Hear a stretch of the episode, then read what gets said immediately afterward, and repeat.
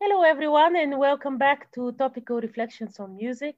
I have a very special guest with us today, Dr. Mo Touizrar, Canadian composer and interdisciplinary scholar uh, based between Helsinki and Montreal.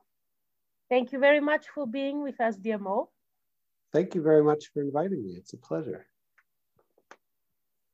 Uh, well, we are going to start with your research. You are a very uh, particular researcher, and uh, you have um, introduced some groundbreaking research that I will let you talk about a bit later. But to start off, uh, few music orchestrators, inspired among others by theater organ improvisations that accompanied silent pictures, uh, have developed over the years relatively strict guidelines regarding what type of orchestration is to be used in movies. Guidelines that have outlived the avant-garde scoring of the early 20th century and have by now all but fossilized into place. Do you think your research in orchestration holds the potential of influencing film composers' approach to scoring film music? It's a big question. I, uh, I think I'm going to give you a little bit of a circular answer, and maybe by the end of my answer, we'll be able to uh, uh, to give a definitive yes or no to your to your question. Um, it's a, it's an interesting question because film music uh, has has evolved. Uh, I think very recently with the advent of digital technologies. Um, you used the word fossilized.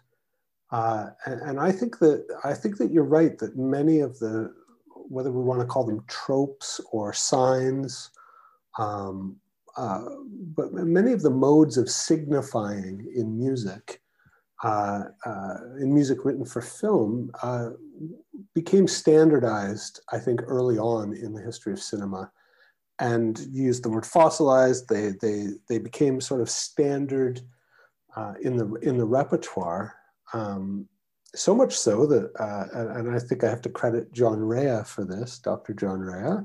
Uh, uh, he he once introduced me to a guide that had been written in the early 1900s for film composers, that basically was a, a massive encyclopedia arranged by topic, uh, and so a film composer could search up a topic, say uh, cowboy music or fireside music and have a musical example that's been prepared for them. So already this is, I think, the 1910s or something that, that the, these things have, uh, have been um, frozen into place within the culture.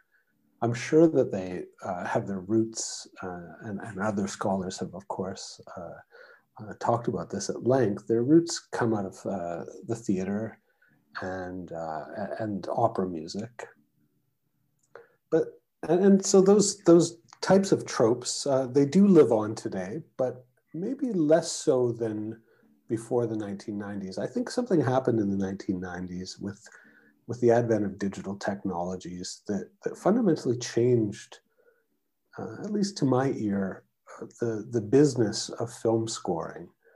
Um, and, and the, the fundamental change was in the, the, the sort of abandoning of, the, of these tropes and these uh, otherwise fossilized ways of signifying in music the, the things that happen in a film. Uh, so maybe I could say a few words about the, the fossilized uh, items, okay. and then we could talk a little bit about uh, uh, the, the digital revolution. Uh, I'm not an expert on this, of, of course, so I'm, I'm just kind of shooting from the hip here. But uh, it seems to me that in film there are th broadly three types of, of modes of signification. Uh, I'm not going to appeal here to semiotic theory. Uh, I really wanted you to, but okay. Well, but, but this is qu uh, quasi uh, semiotic. So uh, the first form we could think of is just being conventional, and that's maybe as semiotic as I'm going to get. Uh, the conventional signs, uh, of course, are ones that that have no no reason for being attached uh, to their uh, to their objects, other than by, by cultural convention. Um, so they're, they're arbitrary, I guess is the right mm-hmm. word, the, the proper word. Um, but I think that there are two other types of uh, signs that, or, or, or modes of, of, of making movie music significant that composers have employed. Uh, the first is, is mimetic. And so this is where the music seems to capture, uh, in a way, the contour uh, of a person, a place, a thing, or a situation.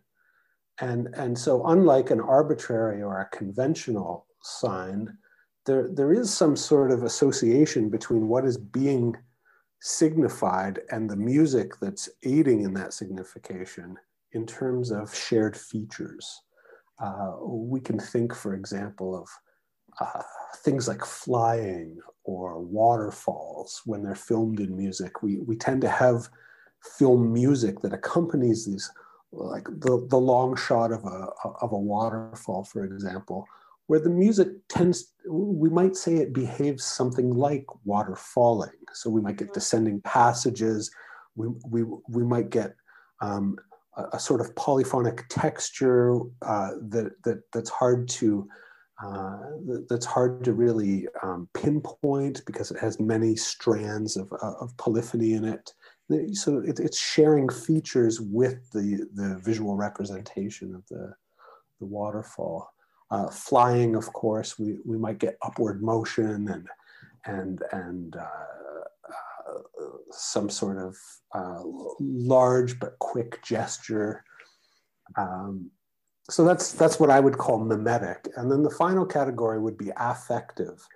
And uh, this is where, where the music in some way captures the emotional resonance of a person, place, thing, or situation so that it, it's not describing um, uh, a shared sort of outward feature, but describing the music is in some way uh, uh, attending to the subjective nature of that thing, mm-hmm.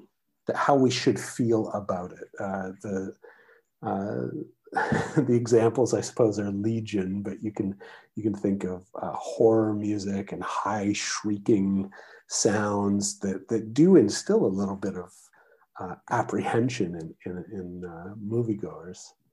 Uh, I think that I think that the best movie music is a, a little bit of a combination of all three.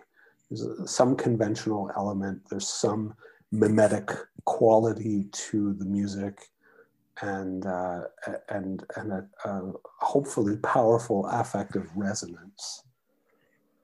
I will use uh, some aspects of, uh, of your very informative answer to segue into another question that touches a bit about uh, that touches a bit on the topic of uh, mimetic concepts.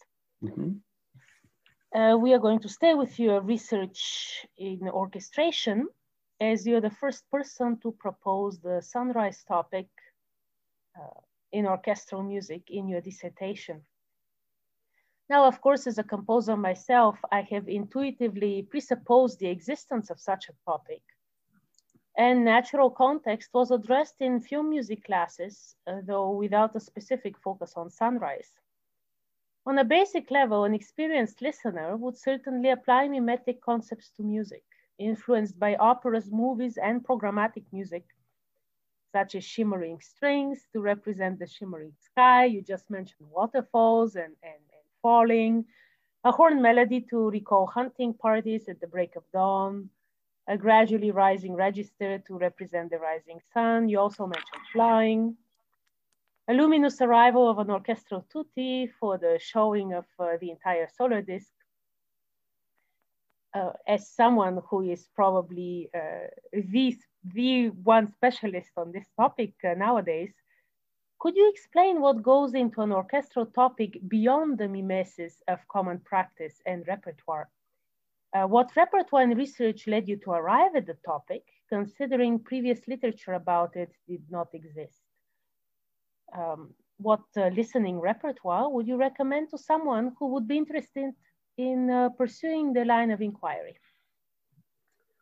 Sure. Um, well, I, I, have to say that I, am not uh, as you pointed out, with your own intuitions, and uh, uh, I'm, I'm not the only person who's who's made mention of the sun, what I call the sunlight topic, because uh, as we'll see, there's there's also sunsets, mm-hmm. um, and and I think I think really it, it's the, the in, in some ways the most basic and most fascinating question here is why hasn't anyone else done this before? So I, I didn't i didn't happen upon something that wasn't already out there in the musical culture. And and, and something that i i think has been with uh, musicians for many hundreds of years.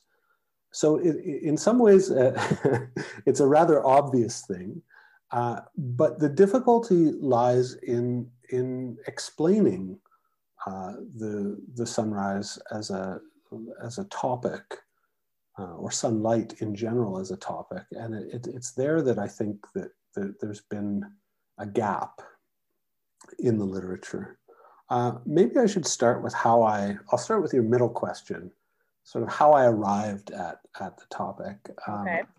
It was, uh, it was through Schoenberg's Gurre-Lieder. Um, originally, there there have been people who have written about sunrise, uh, musicologists, and I'll, I'll, get to that in a moment. But my experience was was really born of the music and not from reading uh, musicology. That that came came after.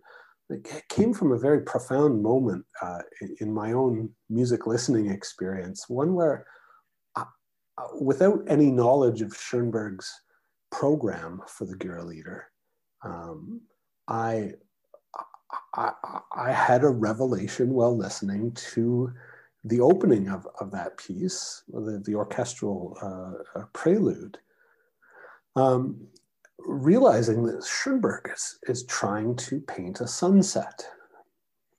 And my intuition, uh, much to my delight, proved to be right. Of course, uh, Schoenberg's uh, Gurre-Lieder opens with uh, dusk, and the so the first song of the of the cycle is one describing um, uh, a scene after the sun has set, and of course the uh, the previous orchestral prelude is one where Schoenberg paints this in music. Uh, so that's how I, I, came to the topic was not actually through the sunrise, but through the sunset, uh, mm-hmm.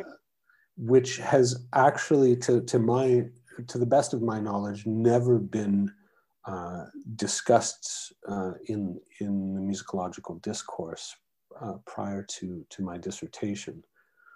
Um, in terms of the previous literature, I, I really think it's Elaine Sisman, the um, the musicologist from Columbia University who who first wrote about the sunrise as a topic in uh, in 2013 and then again in, in 2014. Um, she's, uh, uh, among other things, a specialist in the, in the music and the, the cultural uh, milieu of, of Haydn. Mm-hmm. And uh, she's she's written uh, two articles that that point out um, the sunrise topic, uh, though they're very brief and uh, I guess as, as amazing as those two articles are, I I was I was left wondering what constitutes the topic. So I guess I, I felt after, after, after having such a, a vivid experience with uh, Schoenberg's Gurre-Lieder, uh, I wanted to know why I was able to identify without any um, without any prompting, so without a program note or a title or mm-hmm. or the usual ways that we come to conventionally associate uh, music with a, a, a, non-musical object or situation or event. Uh, I was left wondering why.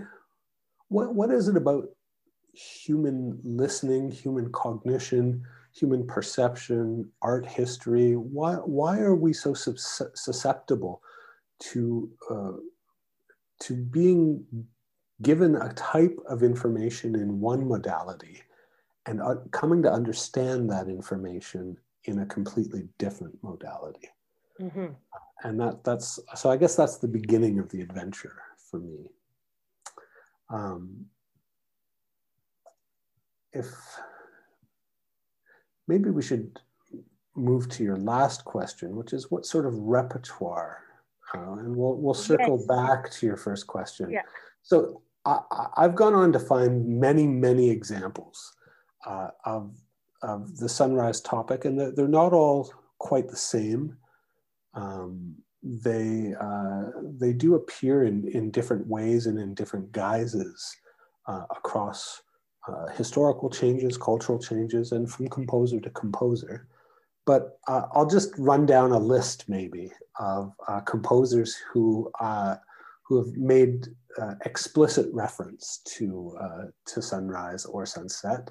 They include Haydn, Verdi, Wagner, Grieg, Rimsky-Korsakov, uh, Richard Strauss, Nielsen, Debussy, d'Indy, Sibelius, Schoenberg, of course, Bartok, uh, and Ravel. Um, and, and that constitutes quite a, a, wide span of time and a diverse group of composers and, and, mm-hmm. uh, and styles.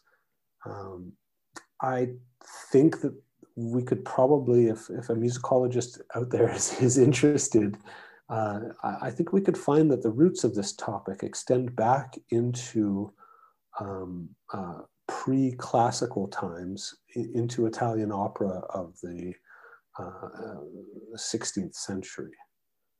That's a hunch. I, I don't have. Uh, mm-hmm. I, I, don't have a, a solid body of evidence to defend that hunch but I would I would encourage if, if any musicologist is dying for a, a, a, an interesting project that that might be one.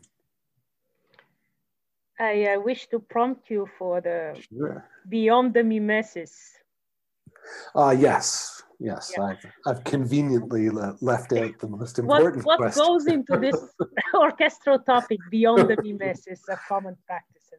Yeah, so I, I you know, I, I, think this is a very a very good question because the, the thing that's lacking in the previous literature, and to some degree in, in my own work, because I don't think the I don't think the question is is nearly settled yet, mm-hmm.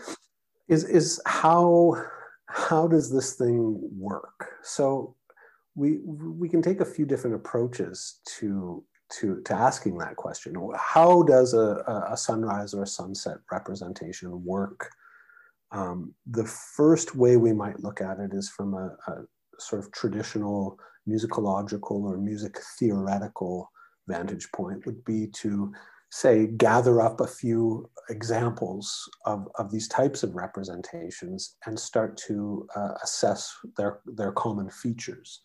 Um, and so uh, Elaine Sisman uh, points out, I think, the most um, uh, the most powerful and, and they're, they're basic, but they're powerful features of the representation. And that is that they generally move from low to high in terms mm-hmm. of tessitura.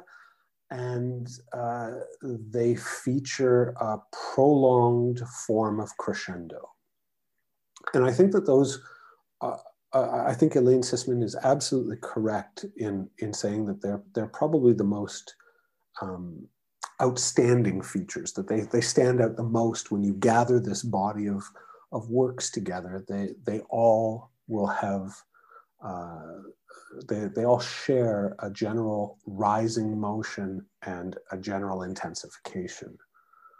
Um, in my own research, I've identified two what I call uh, typologies for the sunrise um, one which is an, an, unbroken or continuous crescendo. Mm-hmm. Um, so we can imagine uh, the, these things take uh, sometimes three or four minutes to unfold, and the crescendo is consistently growing across those three or four minutes. Um, and then a second typology uh, that that is one that folds back upon itself. I, I, don't have a better name other than a type two topology. Okay. uh, but these are uh, these are sunrises and uh, also sunsets, where instead of a continuous crescendo, or in the case of a, a sunset, a continuous decrescendo, we actually get an interruption and a folding back to, to, to some sort of starting point again. So we could imagine a tessitura that grows in range um, and, and intensifies, but rather than culminating in its intensification, uh, it pauses and goes back to a lower starting point pitch-wise and a lower intensity point in terms of orchestration and, and dynamics and then proceeds to get slightly louder than the last mm-hmm. one and then recedes again and then grows finally to a, a, a massive crescendo.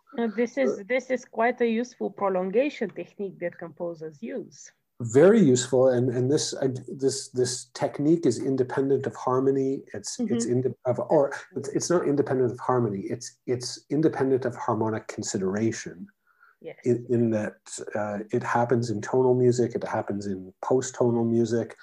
Uh, again, I'd be willing to uh, wager that it also happens in, in maybe pre common era tonal music. Mm-hmm. Yeah, at least in, in some in, in some uh, demonstrable way.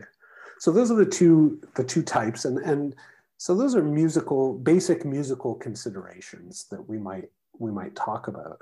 Um, a further level of, of consideration, and, and one that I, I hope will uh, be a, significant portion of my uh, career as a researcher, is, is looking at the orchestrational choices that composers make um, in in trying to affect this type of rising crescendo, and especially in these type 2 typologies where, where it's a non-continuous form of crescendo, um, it, it could get pretty boring pretty quickly, I would think, if the orchestration remains similar across repetitions or, and, and, and growing out this orchestration. So there, there are some, some very interesting questions um, concerning how, how it is that, that composers sustain interest at the level of orchestration. Um, how do they uh, end things? How do they begin things? Uh, and what happens in between endings and beginnings? Now you have a you have yourself composed a three-part uh, cycle depicting sunset, dusk and sunrise, you have, uh, in a way, uh, um, shown uh, practically uh, a manifestation of your research. And mm-hmm. specifically of your 2017 work for orchestra in the setting sun, still life, in an interview with uh, Chris Maskell, you say that you find it easier to conceive darker timbres than uh, brighter ones. I find this very interesting for someone focused on uh, sunrises.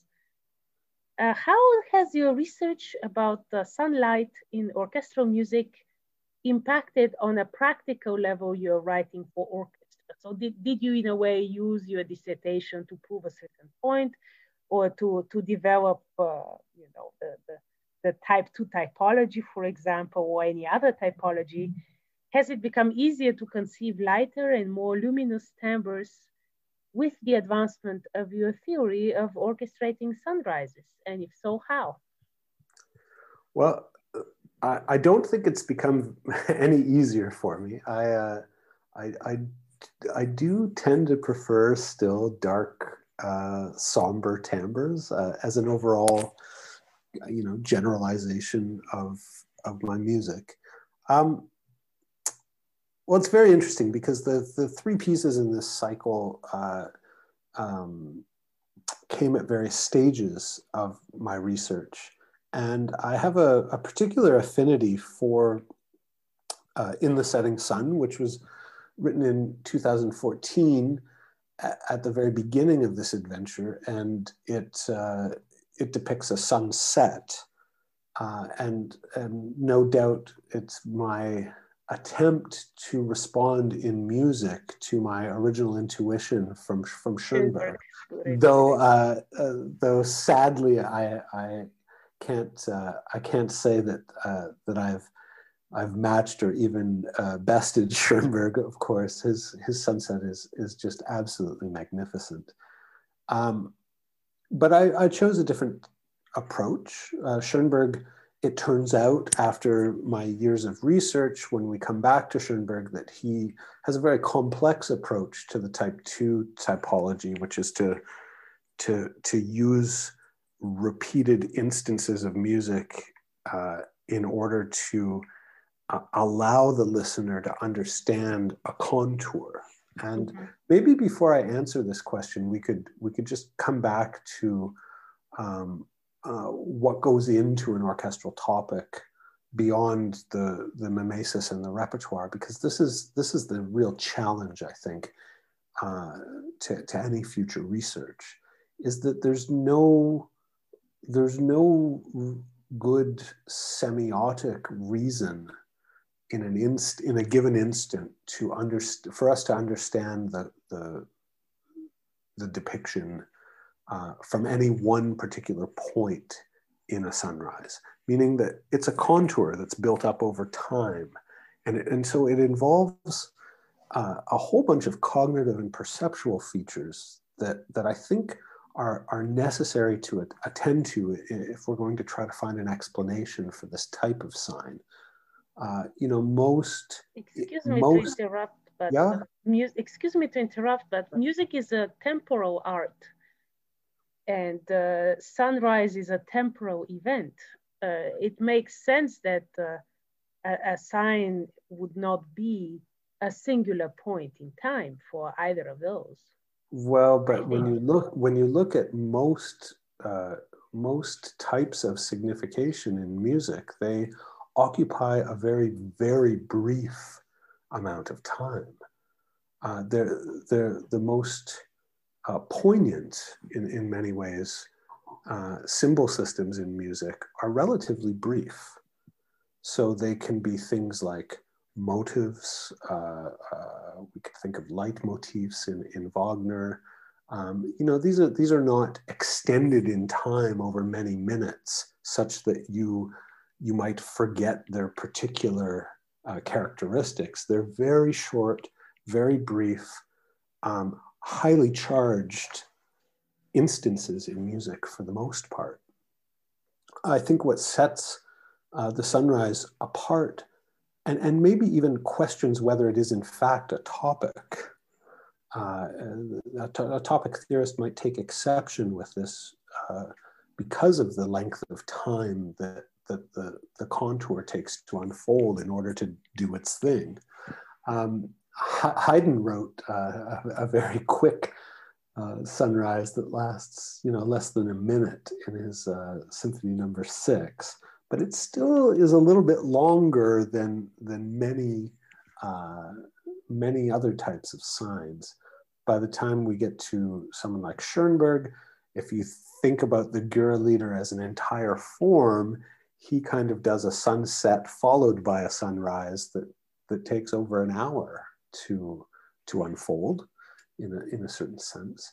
And so for me, the, the, the extra musical um, features of, of, of these types of representations really point to um, music cognition, to the way we attend to things, and to perception because they have to they have to unfold over a large period of time, and we have to be somehow invested in that time in order to recognize the thing. so, does this mean that uh, maybe the orchestral topic of sunrise depends a lot on the notion of uh, convergence of evidence, also known as consilience, which is also something that you, you are interested in. For those, of, uh, for those of our listeners who don't know what this is, it is the principle that uh, evidence from independent and sometimes unrelated sources can converge on strong conclusions. So in a way, not a single note a single instrument does not indicate a sunrise or a sunset, but together, when they converge, uh, when a, a, number of, uh, uh, of, of, independent notes converge, there is the strong conclusion. of a sunset or a sunrise. I am, of course, simplifying a lot here, but I wonder whether this is something that can be considered. It can, and, and I think this is the real challenge for for the sunrise as a as a sign is that it it doesn't really have a location. It mm-hmm. has no. You can't point to a, a place where it happens. It it has to unfold in order, at, at least to a certain degree, for it for it to be perceived and then cognized. Mm-hmm. Um, yeah, consilience. Well, let's let's take a step back here because consilience means uh, a broad set of things. It, seems to me, uh, it's uh, it, it's a program in the sciences that uh, seeks to unify knowledge. So this, much like your your unification of many notes into a sunrise, uh, consilience is a um, it, it's a a program, I would say, a, a, program in the sciences and social sciences that seeks uh, seeks to unify the methods and and maybe even the epistemologies of the sciences, the social sciences, the arts, and the humanities, um, as sort of put forward by E.O. Wilson, the uh, the, the biologist from Harvard in his 1997, I think, book of, this, of the same title. Um, I've been interested in consilience for some time. Uh, we're, we're straying maybe a little bit from the sunrise topic. I don't know if that's. It's it's perfectly okay. It's an ongoing okay. conversation. We can, we can, come back to uh, we can come back to the the sunrise. Um, I don't know. Do you have a follow up for a question for consilience? well, I could... uh, indeed, um, you have taught a graduate class at McGill University. It addresses uh, arguments and counter arguments about uh, an ongoing uh, epistemological debate concerning consilience.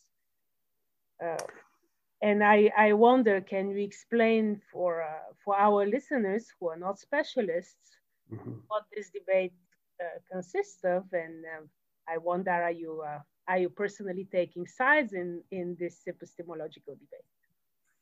Sure. Well. Uh, like I said, Consilience is a, a, research program that seeks to unify, um, let's call them modes of knowledge um, across the traditional um, boundaries that we've established for for knowledge making, which are the, you know roughly the natural sciences, the social sciences, the arts, and humanities.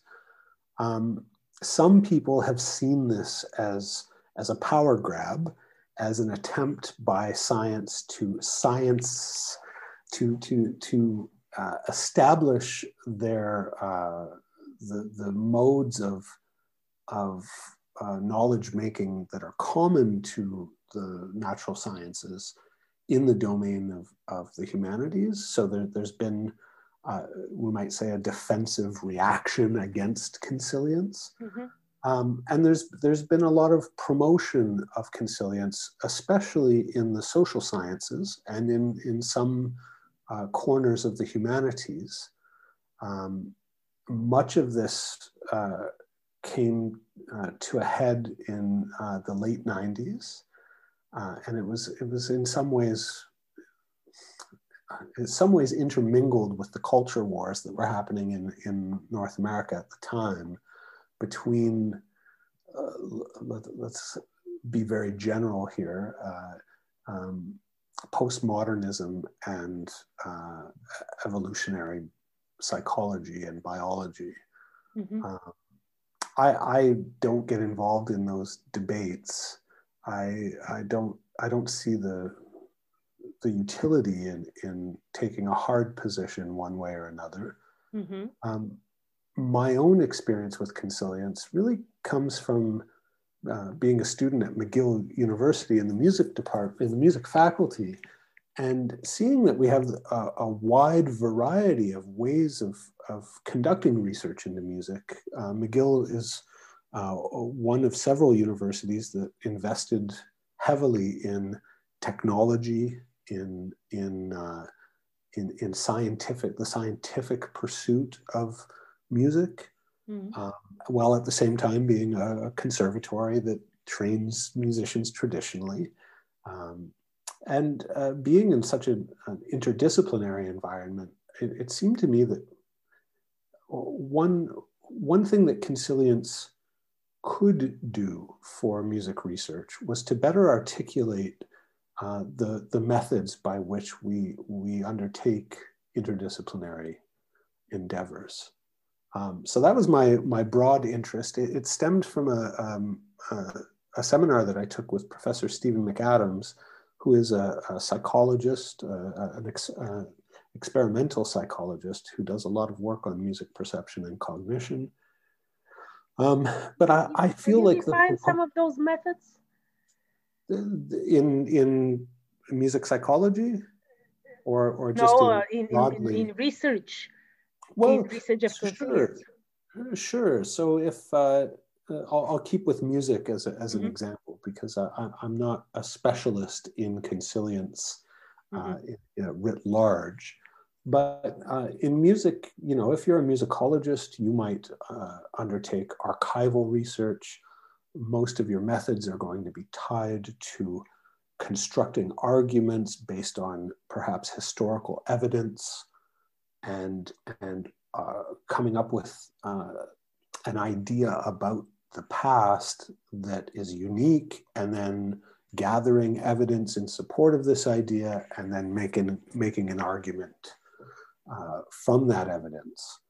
Um, research conducted in, say, music psychology would, would seek to understand how it is that we come to experience music um, uh, in terms of uh, perceptions. So, how does the um, auditory system in a human being work?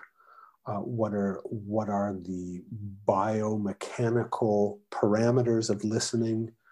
Uh, it might uh, investigate or, or, use methods borrowed from and evidence borrowed from neuroscience. And, and so those are uh, two examples that are utterly different. And, and it, I think it's very strange in the academy to have uh, in one department someone doing archival research and somebody else, uh, you know, hooking hooking strange contraptions up to people's heads to to measure cognition or perception. Uh, but there's a unique opportunity, it seems to me, for us to to work across these disciplinary boundaries in order to uh, in order to make new modes of in inquiry into music. So that, that's my my interest in consilience was just in seeing like how, how do we talk to one another across these disciplinary divides well i will i will use uh, this uh, as a segue to my next question sure. uh, you mentioned uh, a number of disciplines uh, in your answers uh, that you have touched upon that you have read about um, and you talk about interdisciplinary research uh, you reference a lot of books from uh, and authors from different disciplines, and I have to say it's uh, it's it's uh, refreshingly different than what uh, sometimes I have experienced with a lot of narrow specialization in the in the field of art even now the the refocusing on um, narrower and narrower specialization in, uh, in our education, and in many ways the decline of the public role of Homo Universalis, um, I believe contributes to the regression of what used to be considered complementary and even related disciplines in the antiquity, uh, the trivium and the quadrivium. How do you see uh, the future of arts education with respect to uh, interdisciplinary research and yeah, the balance between interdisciplinary research, narrow specialization, and uh, collaboration. It's a very good question. Uh, I think, like many domains of human activity, education has evolved and perhaps ostensibly to meet the needs of a present society. So, in the Middle Ages, when the trivium and the quadrivium uh, were, were institutionalized, we might understand their, you know, their reason for being to be to meet the needs of, of the given society. Um, we, we tend to maybe over romanticize in some respects the past, but I think here that, oh, that the, the idea of holding on to uh, what might otherwise be called classical education isn't an over romanticization, and it is something that that maybe, at least to me, feels like it, it might be being lost in, in some areas of the academy. Uh, I think that many of the people who have uh, pushed back and, and maybe even pushed back quite hard against consilience, uh, those who have seen it as a, as a power grab by, by science trying to impose its methodological uh, uh, arena onto the humanities might feel the same way that, that, that we need to double down on a, on a classical education. I choose a different approach. I think that I think that it's just clear that society is evolving to be more and more specialized. And, and I would encourage universities to retain as best they can a, a classical education. But it seems to me that the, that technology is going to change the marketplace and and thus change the university itself in such mm-hmm. ways that we're, we're, we already are privileging STEM subjects and uh, and the scientific method. Um, and and so I, I, rather than rather than simply fight or or ignore these developments, I think that there's a way for people uh, to learn to collaborate with one another. And, and I think this is where the real promise of, of consilience lies, not, not in the, the, the debate of which methodologies are better or more suited for a topic uh, or for a given research program, but how people from different disciplines can actually come together and learn from one another meaning step out of maybe their their own domains just a little bit just enough to to uh, engage with the other and and see if if there's uh, if there's value in doing things in a new way or a little bit differently and I, I think for me the great value is in collaboration and um, I think we're seeing this more and more in uh, being privileged in certain areas in the humanities. Um, and I think there's a way to do it without losing uh, uh, the, the, the, what, what defines the humanities, the, the, the humanistic mode of inquiry.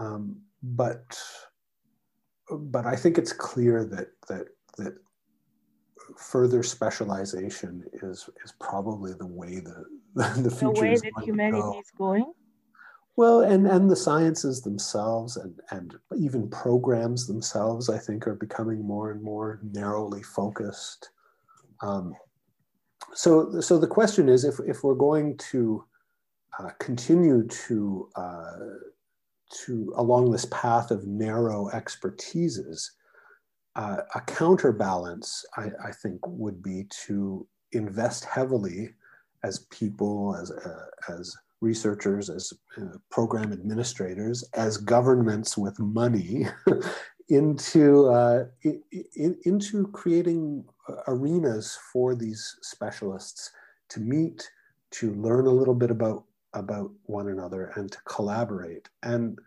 I think in music, this is, this is uh, especially um, interesting for me because uh, I've spent now uh, a great deal of my uh, PhD time in a music perception and cognition lab, not as an expert in cognition uh, or perception, but as, a, as an artist and, and a music theorist. And I think that that time has really helped me develop uh, a new appreciation for uh, the psychology of music. And, and I think for me, the question is how can we get better, better research questions and better research methods? And I think that that takes a meeting of the minds, so to speak.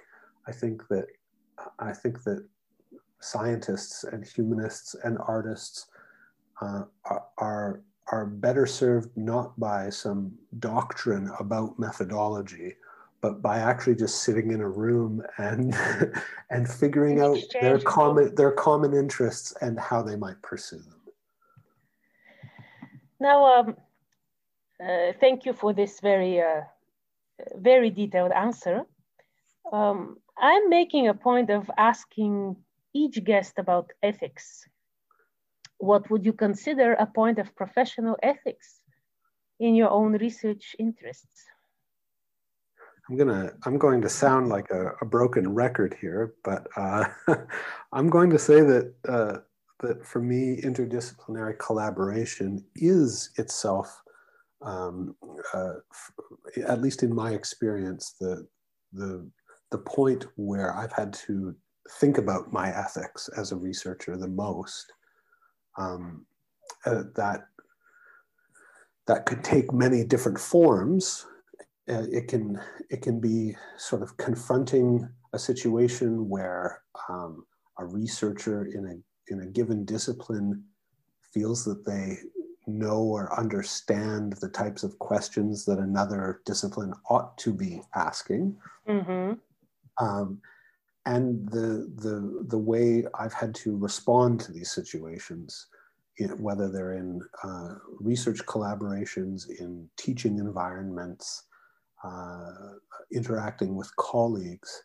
And so uh, I guess the best answer I can, I can give you is that ethically, um, I've, I've come to, uh, I've come to a, a point in, in my interactions with other people that seeks the, the win-win-win model, mm-hmm. which is, which is what is the, what is the best way for me to find value i mean here research value knowledge value in in every interaction with with people uh, oftentimes where I, I don't fully understand what it is they do and and i don't i don't have a, a position of expertise i'm not sure that's an adequate answer but it is it is it it, it helps me ask the next, the next question have you experienced a conflict between your personal morals and your professional ethics? Now, I understand that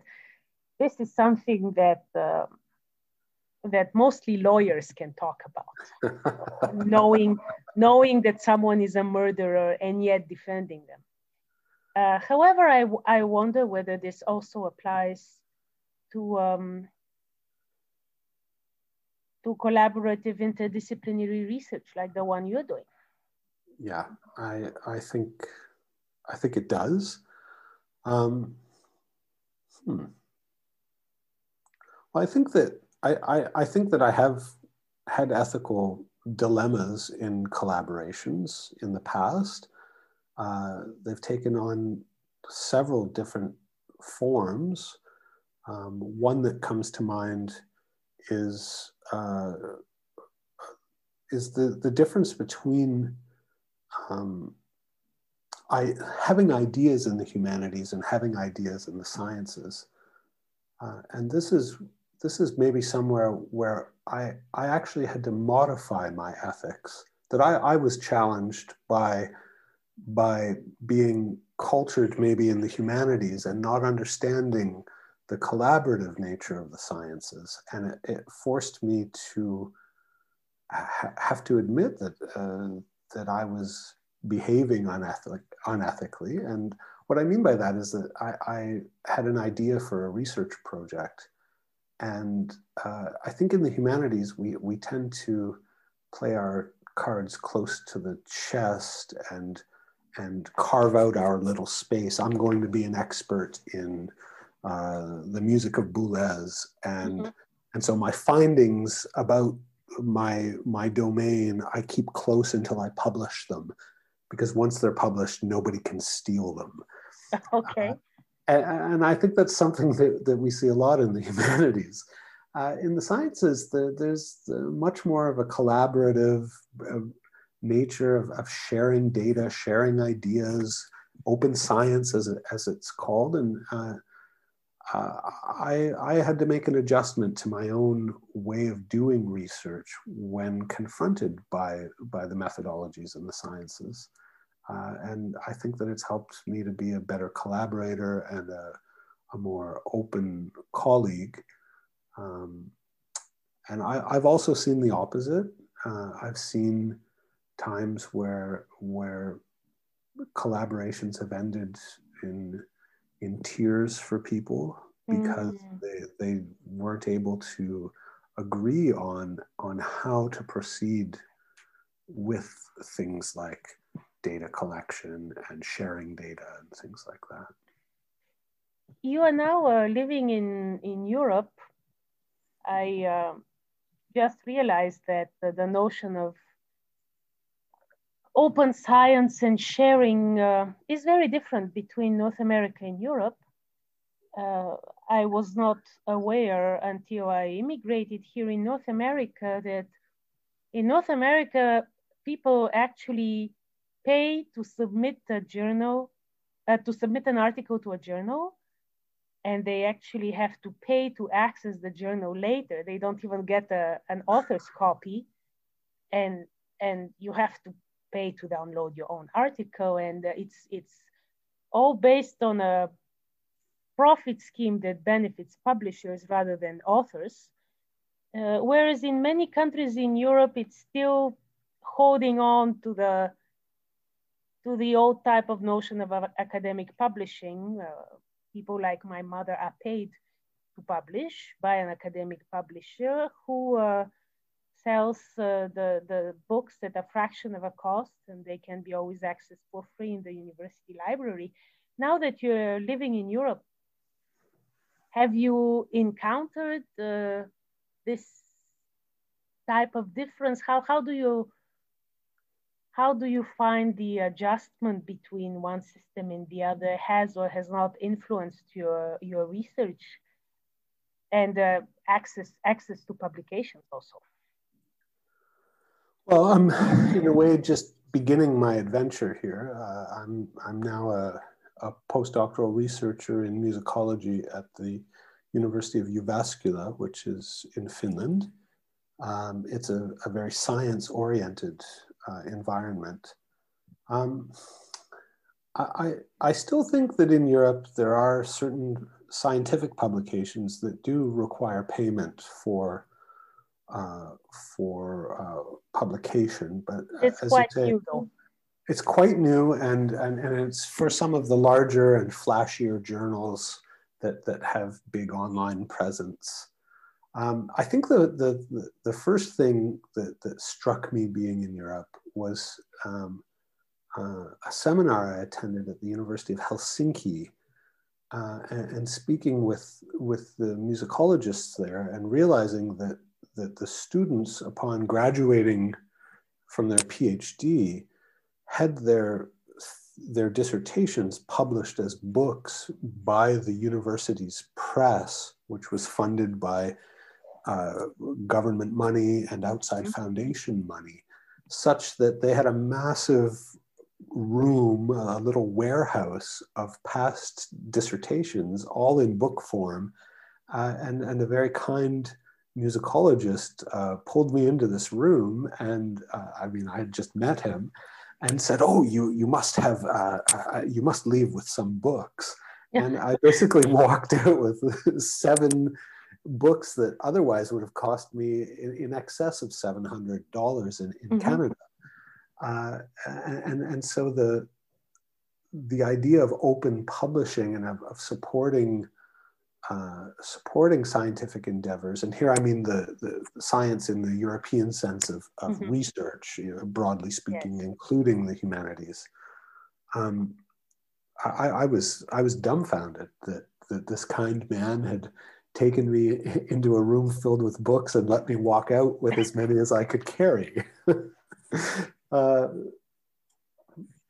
so uh, well, maybe I should acknowledge him. That was uh, Professor Eero Tarasti, uh, a right. very kind and generous man.